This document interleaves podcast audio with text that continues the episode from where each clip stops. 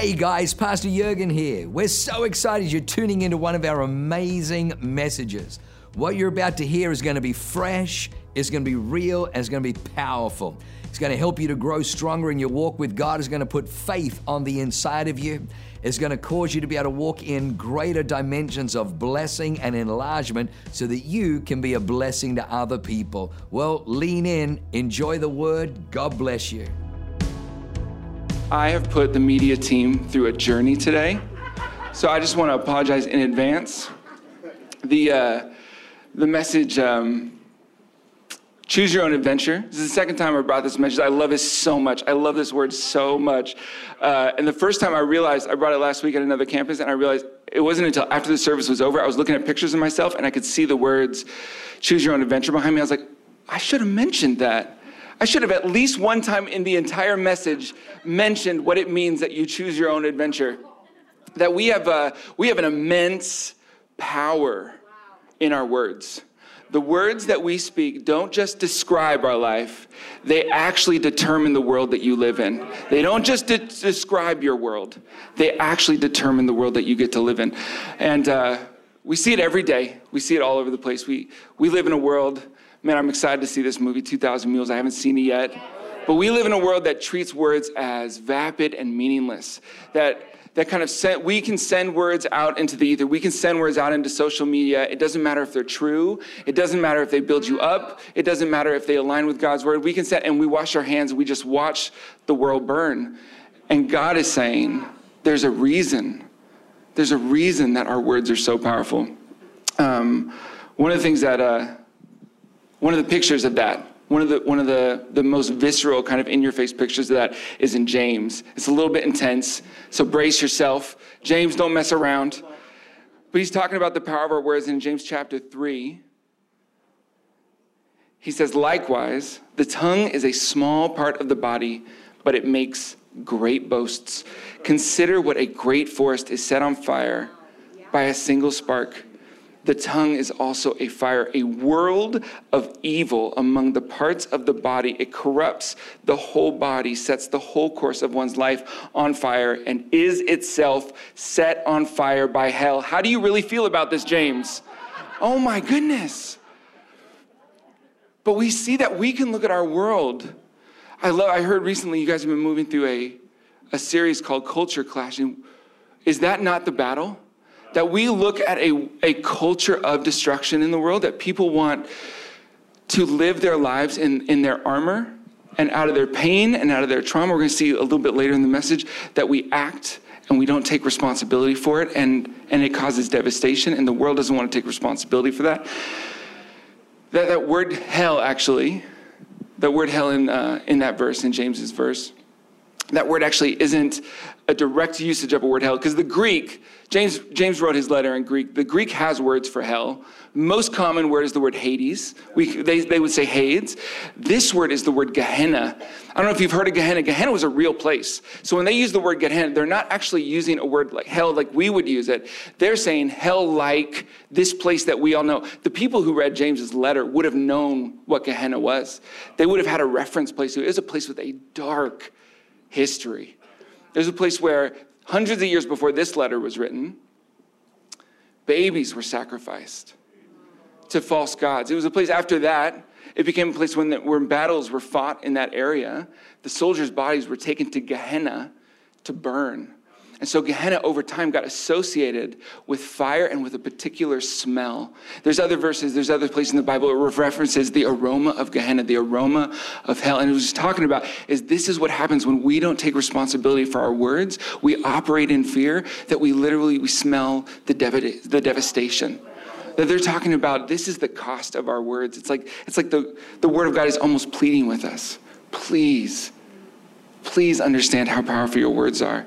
That for most of us, people in, in couples therapy know what I'm about to say. They know that this is true. For most of us, speaking is the most dangerous thing you do all day. Just visit me in my sessions, you'll be like, wow.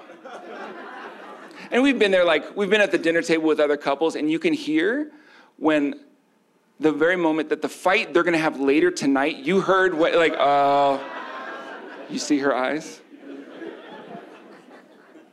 But we want to ask the question why? Why so why are our words so potentially devastating? Why are they so dangerous? And I think the only way to answer that is to go to the origin the origin of language, to go back to where where like the power of word itself started. That in Genesis, there's this really powerful image of, of what language does. What language in the hands of the creator of Yahweh, what it does. In Genesis chapter 1, says, In the beginning, and it talks about the creation of the universe. In the first four, the first five days of that creation, they all start with, all those sentences start with the same three words, some of the most powerful words in the Bible. It says, Then God said. And when God says something, it's not like when you and I say something like, Man, pizza would be really nice right now.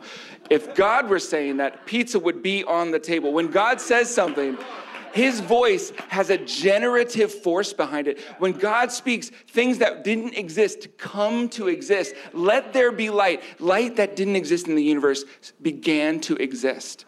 And so he spends five days in creation using that generative force, the force of his word. And then on day six, he pivots and he, he even names it. What I'm about to do, what I'm about to create, this is the the crown jewel. I'm about to create. This is different than everything else I've created for the last five days. What I'm about to create is different because this creation is like me. In verse 26, it says, Then God said, Let us make mankind in our image. And then he even reiterates, He says, In our likeness, so that we may rule over the fish in the sea and the birds in the, in the sky, over the livestock and over the wild animals and the creatures that move along the ground. Let us make mankind in our image, in our likeness, so that what? They may rule. That there's something about that reflection, the piece of himself that he put in you and me, that sets us apart for dominion. It sets us above the rest of creation. And the thing that he put in us that's different than everybody else, even the world can see it. Even secular psychology that rejects God can see this unique thing that God put in us. It is the word, it's the logos. It's the fact that there's a, a gentleman named Noah Harari. He wrote this, uh, this very popular book in secular psychology called Sapiens. If you want a history of the human, uh, the human species that actively excludes God, Sapiens is a great book for you. I don't recommend this book. I'm just saying it's interesting because in this book, Noah actually acknowledges this reality. He says, Why is it that if all these species developed onto the earth, all these species, why humans? Why have they come to rule over the rest of the earth? He said that the unique thing about humans is because when a human says something, there's something in the human mind that has the ability to say something that doesn't yet exist as true and to bring it into truth. Humans have this organizational ability to say, I'm going to start a business, and a business that doesn't exist three years later is booming, or I'm going to have a family, or we're going to move, or there's this unique image that gets reflected in us that our voice actually carries a power that we don't really consider most of the time, I think. The thing you want to remember is your voice doesn't just describe the world that you live in, it actually helps determine it because your voice reflects the generative power. I'm not saying that if you say, let there be light, I'm not saying that it's that. But if you say to yourself enough times, nothing is good enough for them, you are going to live in that reality. That will be your world. If you go, uh, if you go a little bit further to the very next chapter, you say, okay, why did this thing that started as pure beauty, pure beauty, why did this thing that started as nothing but the voice of God, which is pure goodness, why did it get to a place where it sets the world on fire? And we look at chapter 3, and it says, verse 3 it says, The serpent was more crafty than any of the wild animals the Lord had made. And he said to the woman, Did God really say, You must not eat from any tree in the garden? Did God really say that you're not allowed to have any fun? Seriously? Did God really say that He doesn't want good things, that you're not allowed to make money, that you're not allowed to enjoy your life, you're not allowed to expect good things? And the woman is like, No, God didn't say that. He said, We can eat from the trees in the garden, but God did say, We must not eat from this one tree, the one in the middle of the garden. You must not even touch it, or you will die. And the serpent replies, You will certainly not die. The serpent said to the woman, For God knows that if you eat it, your eyes will be opened and you'll be like him, knowing good and evil. So, so the first thing we want to notice is that the serpent doesn't tell Eve to do anything. The serpent doesn't tell Eve to eat the fruit. The serpent asks her a question, and then he inserts a story that is 50, 60, 70% true. But it's twisted, isn't it? He asks a question. Did he, did he really say it? And she says, no, it's just this one tree. He said this one tree, or it's going to hurt us. And the serpent says, it's not going to hurt you. You're not going to die. Which, in effect, does Eve drop dead when she eats the fruit? She doesn't. That's not the kind of death God is talking about. There's just enough truth in the lie of the enemy that we take it for true but there's a poison in it that actually leaves us distrusting the source of life. The, the devastation in this moment is that the story leaves her doubting God. That was not part of her worldview until this moment. He asks a question, and watch what happens in the next verse. He asks a question, and he says, God's insecure. God doesn't want you, he doesn't want you to be like him. He doesn't, he's withholding something good for you. And then it goes on, and when the woman saw how you guys know when you entertain a lie, you see your world differently? That she had seen this tree her whole life. She had walked through that garden many times. She knew what that tree looked like. All of a sudden, the serpent insists this idea, this lie, this story, this logos that we're going to look at in just a second. And all of a sudden, the tree looks different to her. Now it looks like something that's being withheld, when before it looked like something that she was being protected from. Does that make sense? And it says, when she saw that the fruit of the tree was good for food and pleasing to the eye and desirable for gaining wisdom, she took some and she ate it. And the serpent inserts a counter narrative into the human experience, into the history of humanity that didn't exist before this moment. That before this moment, there was one story. God says, I love you. You can trust me. I want nothing but your good. And if you want to, if you want to know what it uh, feels like to live truly emotionally, psycho- uh, psychologically, and in Adam and Eve's case, physically naked, without shame, then just trust my voice and you'll never know shame. And then in a moment of fear, shame enters the story and it says, they saw their nakedness. There's the death. The death is their innocence. The death is the trust. The death is that it was effortless to believe God before this moment, and now they're not able to do it.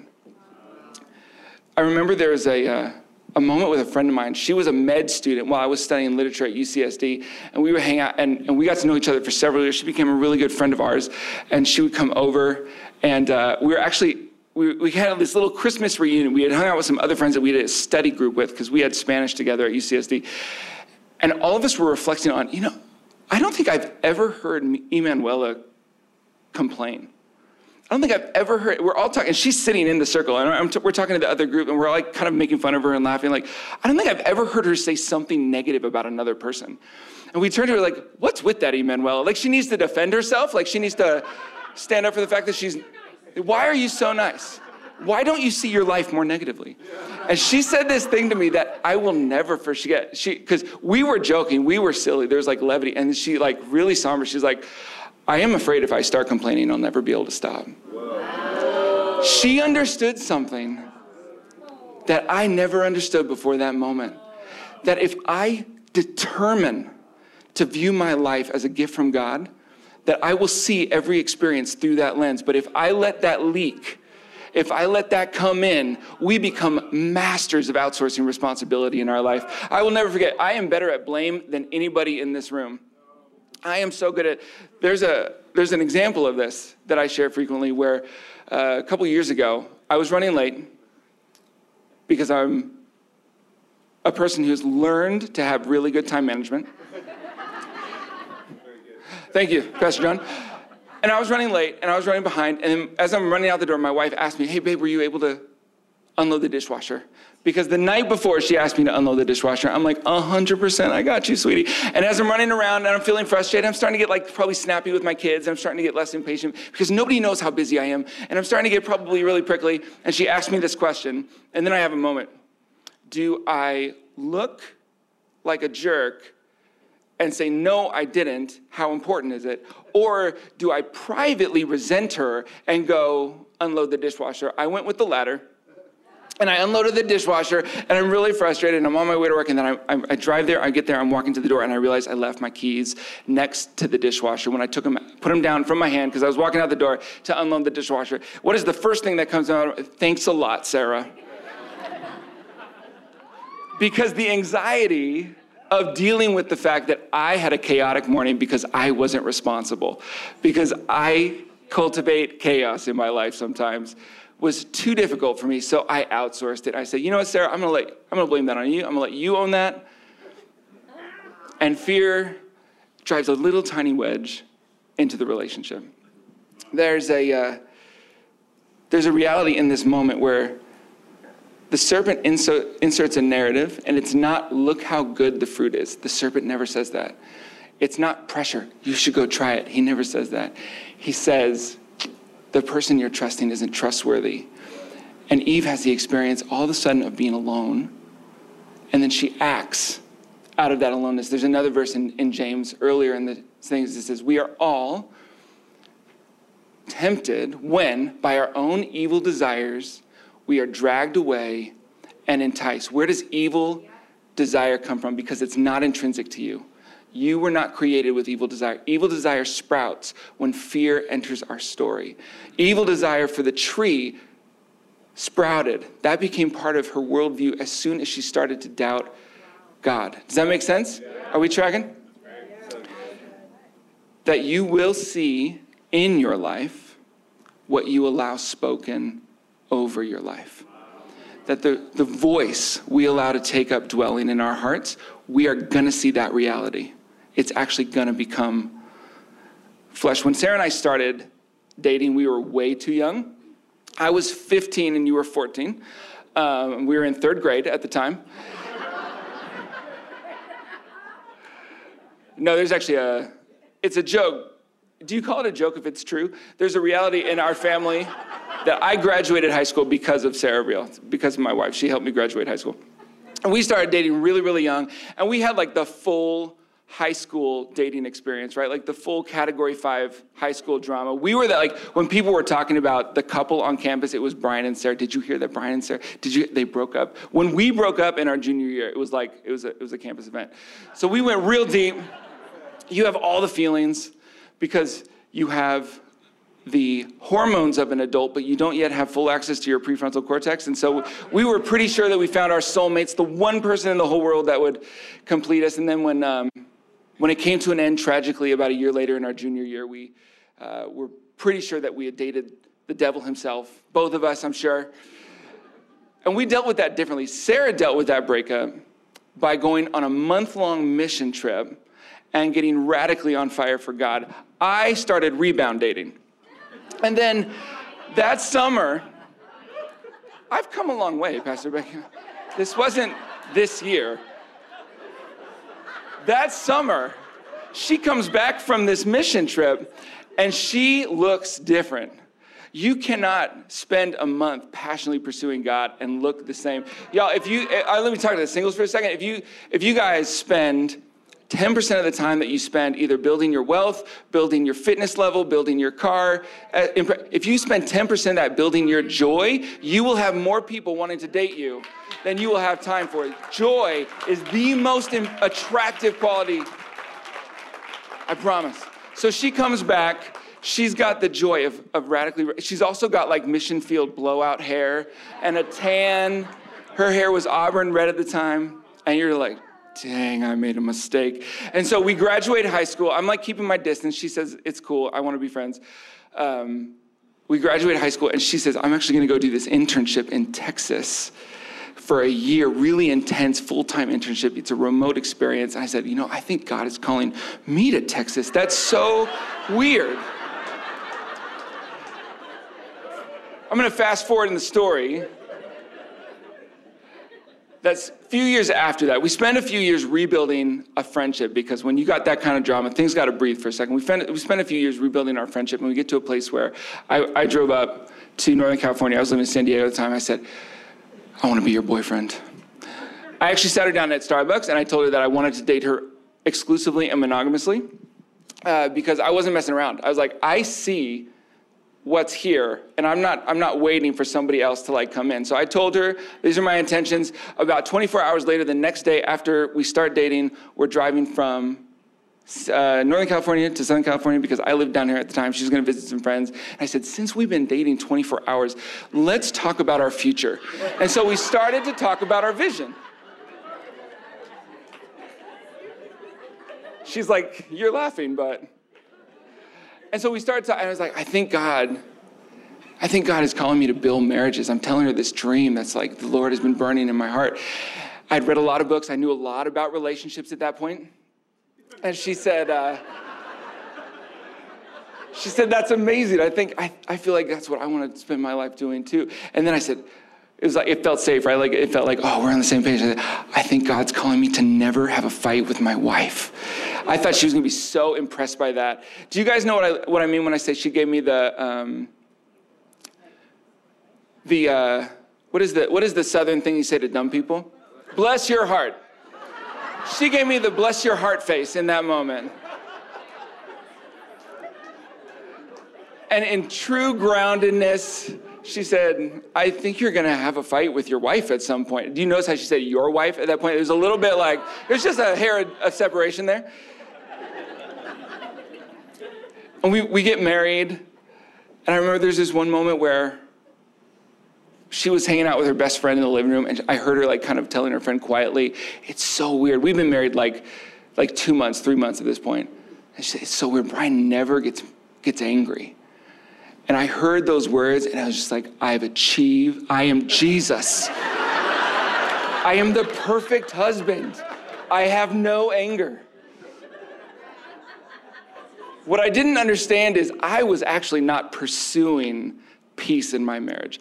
I was running from something that I had categorized as dangerous. I was running from a fear of anger because I grew up in a home where anger only came out in one form. It came out as rage. It came out as loud voices and slamming doors and worse. And so I categorized anger as a destructive thing. And then we dress it up and we say, I'm never going to have a fight with my wife. And then two years into marriage, Brian found his anger because it doesn't work when you try and disown something that God built into your psyche. That all I had to do was in my own trauma, in my pain, in my fear, I made an agreement with myself that this is a part of me that doesn't get a seat at the table. Anger is a dangerous thing, specifically male anger, which is something our culture really wants us to believe, is that male anger is toxic. I was working with a, a young man just recently and he was talking about how dangerous it is because he, he, he got really worked up on, on the sports field and he punched the guy in the face. I said, okay, well, let's not do that again. But let's also not make the mistake of saying that the problem here is that you're dangerous because God made you dangerous. God made you a protector. God made you somebody who reflects his character. And I had grown up around anger in one form, and I had said, that's not part of who I am. And so I make uh, an inner vow, and I treat anger as dangerous. And when we treat and agree with, with a, a lie like that, it becomes true. If you treat anger in your life as dangerous, it will come out dangerously. Does that make sense? When we look at this moment in John, the first chapter of the Gospel of John, John explains why this is true. He says in the very first chapter, In the beginning was the Word, and the Word was with God, and the Word was God. That word, word, in this setting, John uses the word logos. Everybody say logos. Logos, is a really deep word in Greek. Logos, like when you use the word logos, it's actually one of the most diversely translated words in the Bible. If you look it up in a lexicon, I think it has 18 different translations in the Bible. Sometimes it's this W O R D, sometimes it's translated utterance, sometimes it's translated thought, like when it says Jesus knew their thoughts. What it says is he knew their logos. He knew the thought and the voice and the word that was being stored up and activated in their hearts when the religious leaders were planning to kill him. It has all these different translations. And one of my favorites is it gets translated sometimes as story. That I wrote a story about male anger. That male anger is dangerous and destructive and it only causes devastation. And in that agreement, my anger became dangerous and destructive. And it only came out in forms that were devastating. Why? Because chapter 14 says the word became flesh. And I know that in this moment, we're talking about something unique and sacred. We're talking about the heart, the mind of God actually taking on human form, right? That Jesus is actually the embodiment of God Himself. The thoughts, the emotions, the feelings, the mind of God Himself. If you want to know what, what God is like, what love is like, all you have to do is look at Jesus. This is also a warning. Remember, go back to Genesis chapter 1. You are made in the likeness, your voice echoes the generative power of his voice, the word you, that you allow to dwell in our hearts is going to become flesh. It is. If you agree that there's something wrong with you, if you agree nobody wants to be near you, no, people, people who love me always leave me. If I live in that, if that word lives in me, I will behave in my body as if that's true. And that will actually become I will become the embodiment of that lie. Does that make sense? Yeah. What is the word that is becoming flesh in your life? Don't ask, is the word becoming flesh? What is the word that's becoming flesh? Is the word that's becoming flesh in my life right now? Maybe, maybe there's different words in different areas of your life. In my business? Am I operating in fear? In my relationships, am I armored up? Am I defended? Or am I vulnerable? And am I listening? What is the word that is currently becoming flesh in my life? Because we have one of two basic relationships with our thought life. How many of you guys have ever like read a book or watched a movie that you enjoyed so much? There's literally a moment in the middle of the story where you wake up like, oh, I'm in a theater right now. Oh my gosh. I remember the first time this ever happened to me. I was reading the book Jurassic Park. I don't remember how old I was. I didn't read a lot because uh, I, I, learned as an adult that I have, I have a neuroabnormality that makes reading a little bit challenging. So I didn't read a lot. I thought I was kind of a dumb kid, actually. And then I was, one of the very first times I ever had this really immersive, engaged experience is when I was reading Jurassic Park. And the, there's that scene in the kitchen where the raptors are walking around, and I could feel my heart. like. And I remember looking up, I actually remember the, the, the picture in my mind, looking up and realized, I'm in my living room right now. I was in that kitchen. And that represents one of two relationships that we can have with our thought life. We can engage with our thought life with an awareness that we are reading a story. We are telling ourselves a story. That story might be true, it might be in line with God, it also might be 60% true. It also might be the voice of the serpent saying, they really don't have your best interest at heart. And they point to all kinds of evidence because the reality is the one relationship, the relationship where we watch the movie, but we forget that it's a movie. We become so identified with our own thought life that we, we, we read, hear, and interpret them as reality itself, is when our fear actually takes the steering wheel of our life. The other relationship is what Paul describes as taking thoughts captive. And taking thought captive, it, re- it requires a posture shift. It requires me to realize that every thought that goes through my head is not fact. It is not truth. It is a thought. A thought, do we have that video? A thought is actually a really a really concrete thing. It's something that very much exists in the physical world. A thought is a activated network of neurosynaptic cells. So what you're looking at in this picture is a cluster of neurosynaptic cells. Neurosynaptic cells are brain cells. It's not as fancy as the word sounds. I just really want you guys to know how much I know. It's a cluster of cells. And brain cells are unique because brain cells talk to each other. Your skin cells don't talk to each other like this. Brain cells have tendrils that actually create links and they send messages back and forth between the cells. The way that we have automatic thoughts is because I have an experience, my father explodes in anger. Somebody interprets that experience for me. Mom says, male anger is dangerous, whatever that might have looked like. I internalize that, and now a, a, network sets up that says, when, when the world shows me male anger, when I feel anger, cue this pathway, danger. Treat it with fear, treat it with hostility, treat it as dangerous. Does that make sense? What you are watching in this video to me is seriously it's miraculous because this is actually we are looking at god's image in what you're looking at is a synaptic cell rerouting itself. So right over here on the right you see this energy that's shifting around shifting around shifting around. They call that neurogrowth hormone. Effectively this person, let's say this person has a tenuous relationship with their mother in law. And every single time their mother in law comes up, he's like, oh my God, not again. Is she visiting? How long is she going to be here? what this person is choosing to do in this moment, he's saying, Yep, we've had some hard moments, but man, without my mother in law, there'd be no wife. Man, I'm grateful for that. She's tough, she's, she's sassy, but I'm really grateful for her. If it, uh, she brought so much goodness into my life, or man, I love, I love her spirit. He is rerouting, and as he reroutes the energy of the neurosynaptic cell, the network reroutes itself. He does that a hundred times. What happens? He, his wife says, Hey, mom's coming for a visit. he's like, Oh, awesome. When is she going to be here? Because the pathway in his life has changed. What has happened? A word has quite literally become flesh in the world. So when you're talking about the destruction of fear, what we're talking about is what Jesus says you are the children of the enemy. Why? Not because you are a dynamic entity but because we see the world through the lens of the enemy's story. And when we align our view, when we align our beliefs, when we agree with God's word, that word actually becomes flesh in our body. And we walk out into the world and people do evil against us, and we automatically respond the way Jesus. Why? Because Jesus is actually being made flesh in our bodies. Does that make sense? So when we go back to that story of this really broken young couple, he's been married like two years, and he just had this realization that there might be a problem in my relationship with anger. That there's a, there's a transition that now has to happen. That I have to come into realize either I try harder, which is what most of us do a lot of the time. Addiction is all about a cycle of repeated behavior. That could be a thought behavior, that could be a substance use behavior, that could be anything.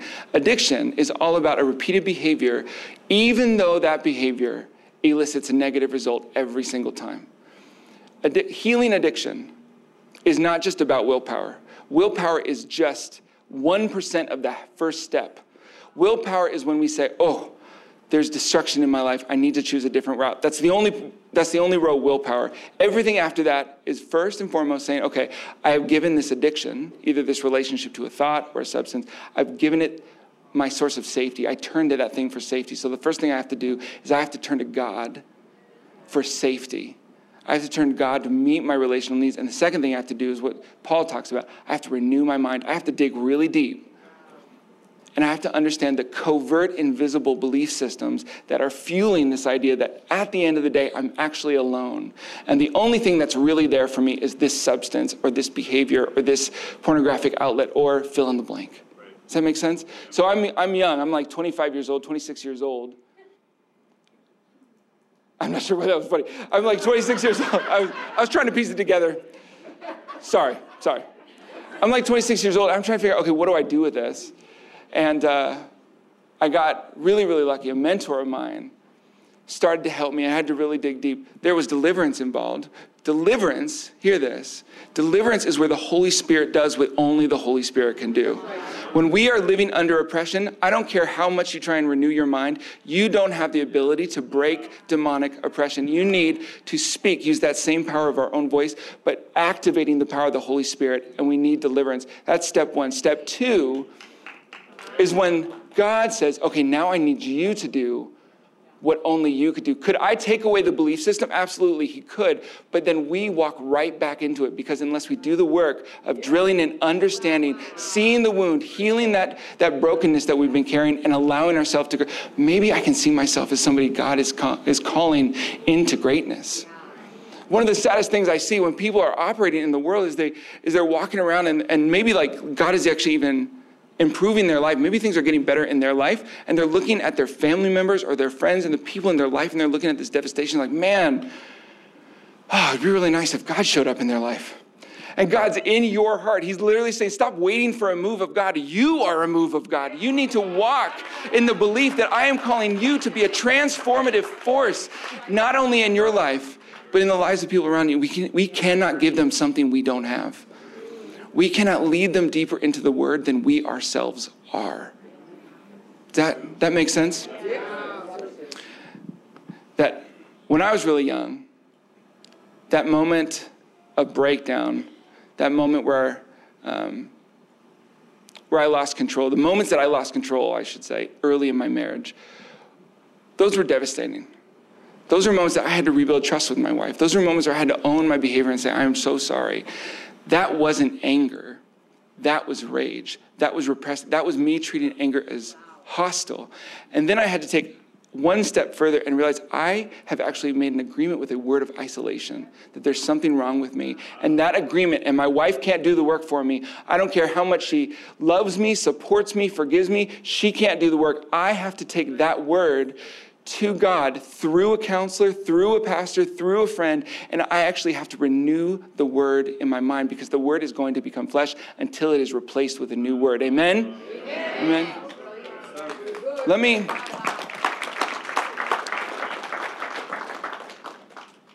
Let me just leave you guys with this reminder that, that the verse in John 1.14 is one of the most, maybe the most hopeful thing that ever happened in, in the history of, of the world is that God's word became flesh. God's word became a bridge for you not only to see what God is like, to see that you are seen and loved uniquely by God, but so that you would know that deep restoration is available to you right now. That God has made his dwelling in your life, all you need to do is be willing to allow him to dwell in your heart. And it's a warning. It's a warning that if we aren't able to align those beliefs with the Word of God, that whatever alignment we create is going to become flesh in our lives. I'm going to pray for you guys and I'm going to hand back the, the mic. Lord, I thank you so much I thank you so much for the power that you have entrusted in our hearts. Lord, I ask for the courage to break mindsets. I ask for the courage and the vulnerability to do what David says and fearlessly self search. God, right now I'm reminded of, of Johnny Mac's message about tithing that in a moment like that, Johnny Mac comes up and he, and he invites us into tithing. And there's a moment where, where fear could say, ah, there's another church just wanting my money but you are inviting us to align with your word and have not just a knowledge, but a true experience of your covering, your love, your protection, your provision, to dream and experience bigger than we have ever dreamed before. Lord, I ask for I ask for the hands and the voices in our lives to break those lies off of our life and to know who you are and to know by knowing you to actually know who we are. God, we love you. We surrender to you. And we put our trust in you. In His Son's name we pray. Amen. Come on, can we give it up for Dr. Brian? What an amazing word. He's like Pastor Jurgen to me. Sometimes, like, you read the scriptures and you're like, wow, I love that story. And then he, he talks about it you're like, oh my gosh, how did he see all that in that couple of couple of verses. Incredible, incredible. What a gift. What a gift you are. Before we leave, I just give me give me a couple of more minutes. I want to ask a question, and that is, um, have you ever invited Jesus into your life? It's hard for His Word to become flesh in your life if you don't know Him. So the first step is to know to know Jesus. So I want to ask if we could all just close our eyes just for just for a minute. just so no one's looking around, I want to ask that question. If you're here today and you've never invited Jesus into your life, I want to give you that opportunity. Or maybe you're here today and you need a fresh start. Maybe that word spoke to you and you're like, man, I need to get back with, with God. I need to get back with God. I've been letting these secular words dwell in my heart and they've become flesh in my life. I want to cut that off and I want to rededicate myself to Jesus. So if you're one of those two people, can you just lift your hand wherever you are so I can pray for you? If you've never invited Christ in or you want a fresh start, God bless you. Thank you. Thank you. Thank you. Over here. Thank you. To my left. Thank you. God bless you. Thank you over here. Thank you. Amen. Amen. Is there anybody else? Over here to my right. Thank you. Amen. Amen. We're going to pray a prayer. Pray a prayer right now and ask Jesus into our life. And we're going to ask the whole congregation to pray this prayer. And this is crazy. This is what the Bible says. The Bible says that if we believe in our heart that Jesus is Lord and confess with our mouth that God raised him from the dead, then we will be saved. In other words, we will spend eternity in heaven. So if you want to activate what you believe, you got to speak what you believe. And when you agree with what you believe by speaking it, it actually gives you eternal power. That's the kind of power he was talking about when you speak. So let's just pray this prayer. And um, those of you that lifted your hand, Jesus is going to come into your life, and the greatest miracle any of us could ever ask for, spending eternity in heaven, is going to happen for you. So repeat after me, everybody in the congregation. Say, Dear Heavenly Father, I thank you that you sent Jesus to die on a cross for my sins. Lord Jesus, today, I believe that you are the Christ, and I declare that God raised you from the dead to save me.